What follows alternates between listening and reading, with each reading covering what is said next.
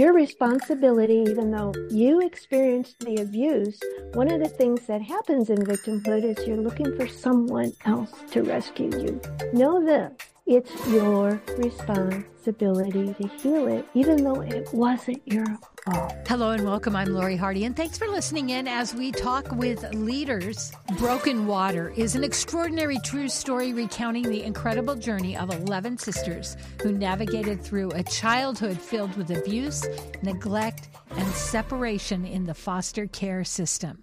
Barbara Lane is the author. Barbara, welcome. Thank you for having me. I'm just thrilled to be here. I've been very excited about this. Me mm-hmm. too. This is the story of your life. You were one of 11 sisters in foster care and then you got separated. Yes. Oh, Where do you start on such a complicated story? I could start by saying as complex as our story is, sadly, so many individuals that it'll be familiar to.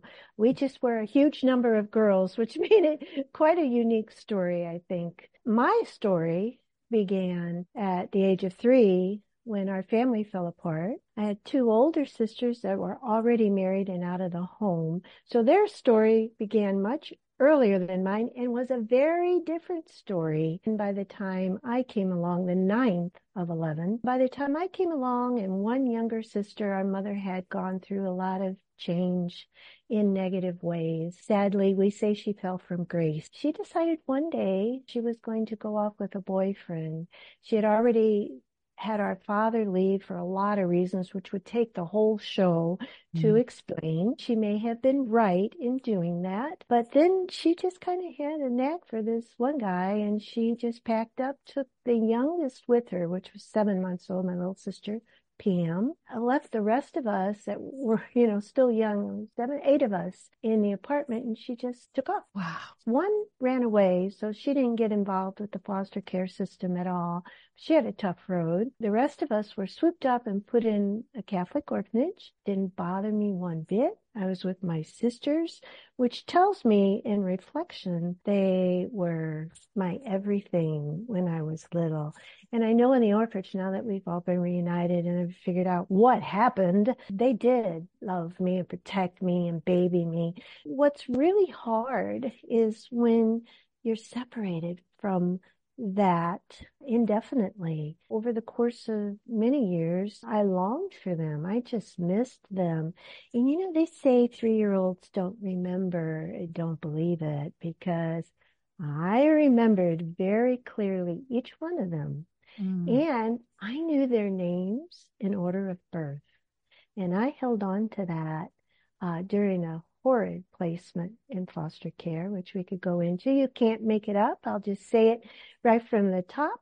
Myself and my one sister, who's 18 months older than I, Kay, were placed in the home of a mafia grunt. We stayed there till we grew up, which is very unfortunate for us. Way back in the day, before the day of DNA testing, there were very limited ways that you could find lost family.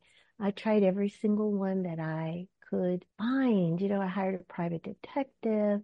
I put my name on lost family registries, adoption registries, nothing. Finally, the detective found uh, address for one of my sisters who happened to be a twin. She says, we don't know which twin this is, but you might try writing them a letter. I began my letter with, I don't know who this is going to, but this is your long lost sister, Barbie Sue, they called me. I remembered that. And I'd love to get together. Would you call me? Well, about a week or so later, the letter came back, no known address. And I was really, really disheartened. It's like I'm never, ever going to find them. It was like 43 years when we all were reunited, which was, I have a very strong faith. And the only way I can describe this was, it was a miracle. It was an absolute miracle that we all found each other. We were all alive. We were all well. We all reunited. We all loved each other ways you can't even describe. We relived our childhood from our reunion on till we, I have to say, we're still very silly. Those of us that are still on this earthly plane, we are just so silly. We can't help it. Mm-hmm. we just simply cannot control ourselves. We don't get into serious trouble, but we cause a little commotion. yeah. So you're making up for lost time. We certainly are. When you were in the orphanage, uh-huh. you were placed in foster care just with one of your siblings. Were you adopted or were you fostered the whole time? Well, we were fostered until my sister Kay was almost 18. Then they decided to agree to an adoption, and I will tell you exactly why. Because our cases were closed. In Missouri, closed adoption, you have access to no information. When we grew up in that home, we were not allowed to talk about our siblings or to reach out for them. They were charismatic in a way in their presentation to the outside world, but also just could make someone fearful and shake in their boots in an instant. So they employed all kinds of mechanisms to keep my sisters away, even to the point of lying and saying we were no longer placed there and they didn't know where we were. It was just quite ugh, kind of a nasty, nasty, nasty place. That's where we were. And the adoption happened when my eldest sister was almost 18 and I was almost 16. Once she turned 18, they kicked her out. And then I stayed there until I married my childhood sweetheart at 19. It took a long time to come to terms with all of that. The fact that you talk about being three and remembering yes. all of your siblings, and it is really easy to dismiss a child. Can you talk about what it was like? Like, how did you start to face the trauma? How did you get help? So, which trauma do you want me to begin?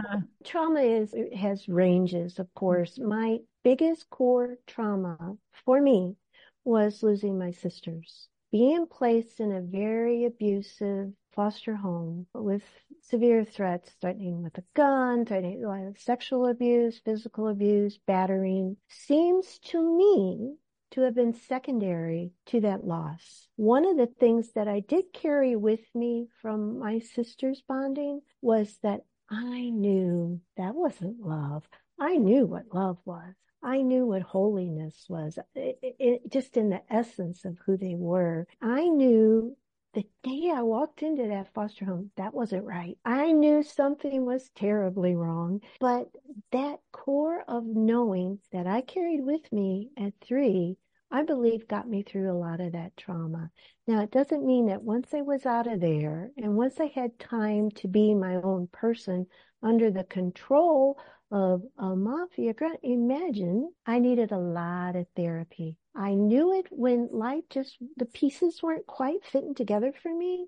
Like I had a wonderful husband. We were married still to this day. I had a daughter at 20. In spite of everything, was a good parent. Within myself, I didn't have that sense of comfort and peace. I believed in, in Jesus, in God, and, and that strength helped me. There was something broken inside of me I just couldn't fix. So I entered therapy for many years and came to terms with probably the trauma in that foster home. As I say to you, for me, that was secondary. The thing I could not heal was the loss of my sisters. No matter what we tried, I could not, I would not let go of that. No way, no way. As a matter of fact, when they asked me to, I would say a few choice words on, there's no way you're going to make me forget about my sisters. I just will not do it. That part was, could only be healed by my sisters. And when we all reunited, it was like there was a piece of my heart that literally was missing. Like maybe I was working on half a heart, even health wise. And we all reunited and it was like, okay, I'm home. Okay, my heart is whole.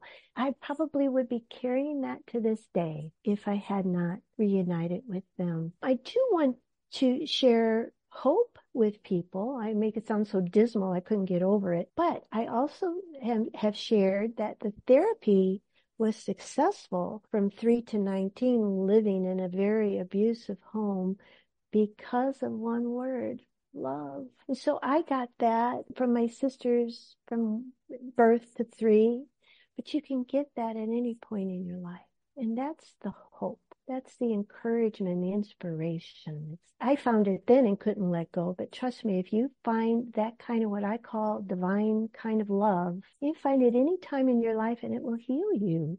You know, it's just helpful. Just that you have this greater sense of, I don't know if I want to call it forgiveness or letting go, but like you had mm-hmm. this horrendous experience and it mm-hmm. wasn't even the worst but that you had something that carried you through. And part of it was that you were longing for these sisters. So what was the process you had 10 to find? So it took 43 years. I had one visit that I could remember, probably a social worker pushed it. And I don't remember how old I was, maybe five, six, seven.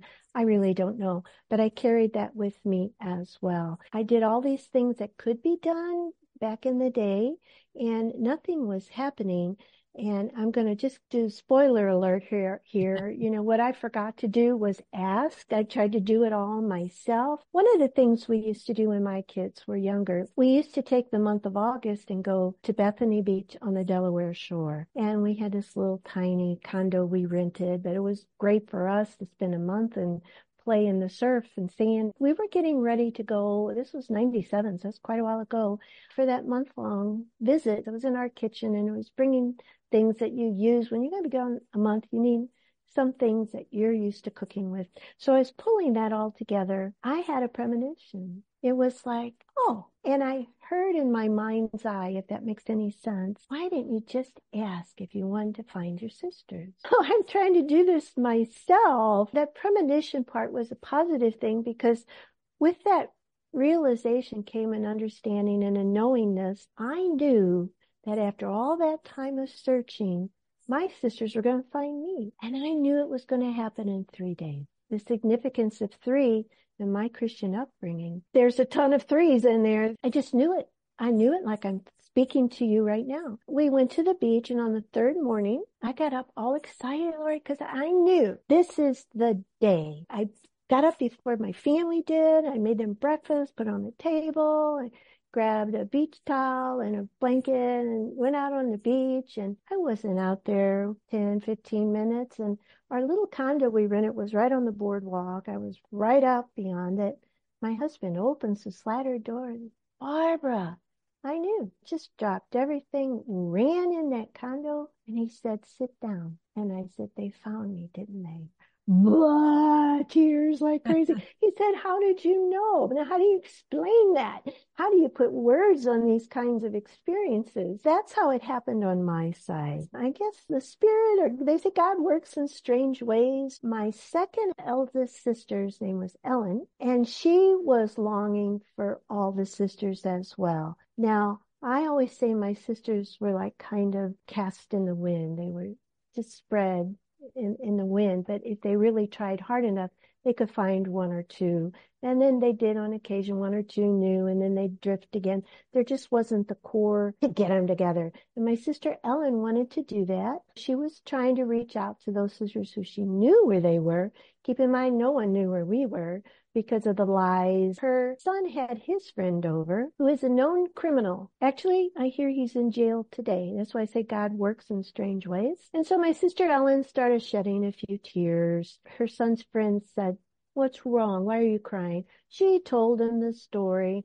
And he said, What do you know about them? He said, I just have this little picture of them. It was in the St. Louis Post Dispatch when they were little with these foster parents, but I no, they're not there anymore. Give that to me. He went to St. Louis somehow from Kentucky. My sister Ellen lives in Kentucky. Went to St. Louis. The next day came back with my sister Kay's phone number. Now, how he did it, he says, mm-hmm. it's true or not. Who knows how story goes, right? That he bribed a clerk and got her marriage license somehow and got her number. So he calls my sister Kay. Kay doesn't know what to do with this. Her experience of our whole life was very different than mine, even though we had the same experience. But she didn't have that longing and she didn't have that. She didn't think she did anyway. Mm-hmm. Let's put it that way. She calls my husband and says, you know, I got this phone call from probably our sisters. What should I do with it? He says, give me the numbers.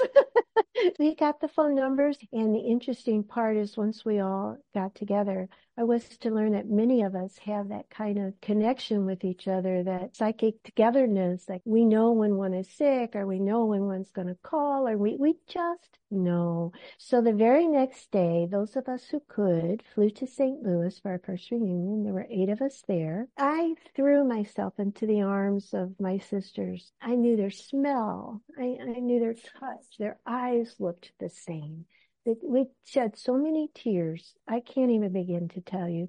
And then we all became like six and got really silly and had fun and cried some more. In September, two weeks later, the rest of us who couldn't make it, we gathered in Kansas for a full sister reunion with cousins and cousins and co- hundreds and hundreds of cousins because there's so many of us. And that's when I met my youngest sister, Cindy, whom I didn't even know I had, which we're like as close as I can't tell you. We all are. So aren't we lucky? All your life, you thought there was 10 of you, but there was actually 11. 11, right.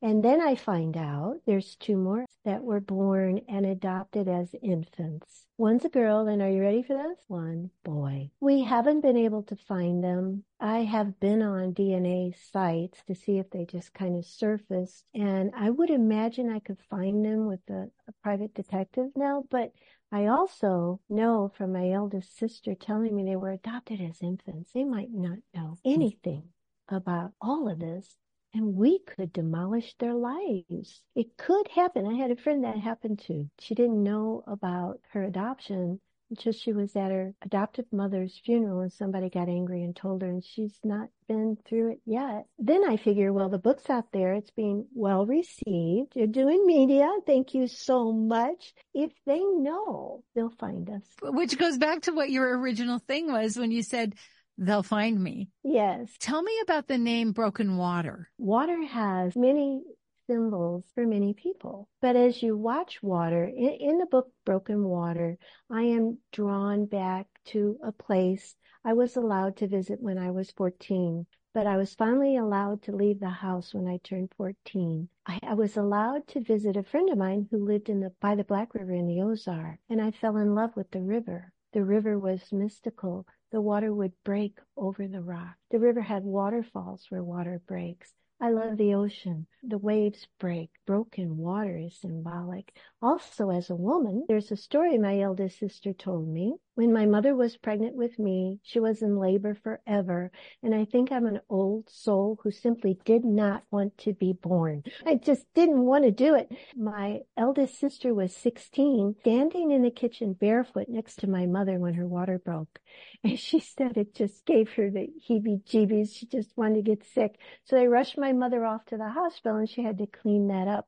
And it occurred to me, I don't have any connections with my biological mother at all. I have one. I've had babies. I've had the experience of water breaking and it somehow oddly connected me to my mother. And water, of course, is so symbolic of life, renewal. I thought it was an appropriate title for this book. We're talking with Barbara Lane. Her book is Broken Water, an extraordinary true story. 11 sisters abandoned and abused reunited after 43 years and they all share their stories in here. Barbara, when I was looking through talking points. Mm-hmm. I love that you talk about aging out of the foster system. I, yeah. there's so many things, so many points that I think yeah. are really important. What are some things that you really want people to know? Uh, pay attention. We live in the myth of the happy family still. And what you see on the outside isn't always what's going on in the inside. We were actually featured in the St. Louis Post Dispatch as the ideal foster family behind that photo, the reality of what was truly going on. But if people pay attention, in our case, they would have noticed we weren't allowed to leave the house. We weren't allowed to have friends over. We were very quiet. My sister often had bruises on her face. And I know it was back when they say no one spoke about these things. I am going to sadly tell you today, a lot of people don't want to speak about these things. And so they don't pay attention almost on purpose. It's a hurtful topic. No one wants to hear this stuff, but we have to hear it. We have to listen. We have to pay attention. Child is bruised or they're, they're not clean or you notice that they aren't allowed to do the things normal kids should be doing. There's a problem. So that's number one. It's just please everyone pay attention. And along that, I want to hear more, but if mm-hmm. I'm paying attention and I see that, mm-hmm as a neighbor, whatever, what is the best thing for me to never confront the family? You call social services. You can do it anonymously if you're very, very nervous about your well-being, but do call. Now keep in mind their child protective services is overwhelmed with reports, but they'll make a note every, every time you call and everything you see. So one call may not do it two calls may not do it. You know, but take notes. Make sure when you call, say, I saw this and now I'm seeing this, or I'm seeing this again. I'm highly concerned. You might have to pester them because they have so many cases. It's not that they don't want to help. It's that, you know, how much can they do?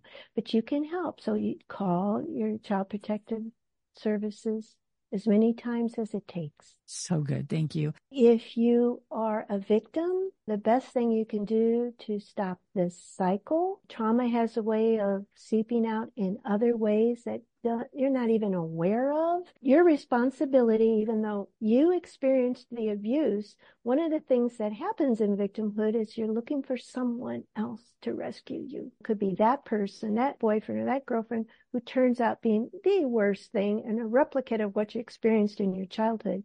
Know this. It's your responsibility to heal it, even though it wasn't your fault. Even if you were born with an illness that you could treat and you grow up, it's your responsibility to treat the illness. It's your responsibility to heal from child abuse. Sounds horrible, I know, but it's the truth. And you're going to feel so much better when you take responsibility for that because then you put it all behind you. Now it's my life, you know, and I'm going to get it right.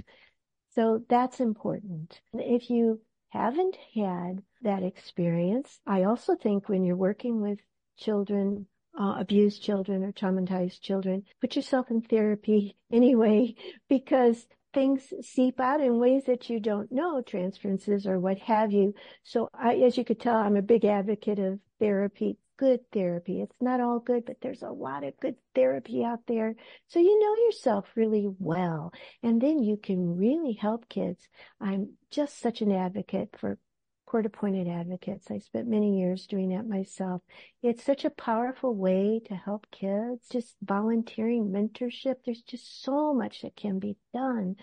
Money, if you have money, give it to a local charity that provides clothes or suitcases for children in foster care. I always say if you're a beautician, ask them if you can donate haircuts, how much that means to a child to look kind of normal or, you know, like they fit in. There's just so much. Pray. Whatever that means to you or to someone else, it's not the same for everyone.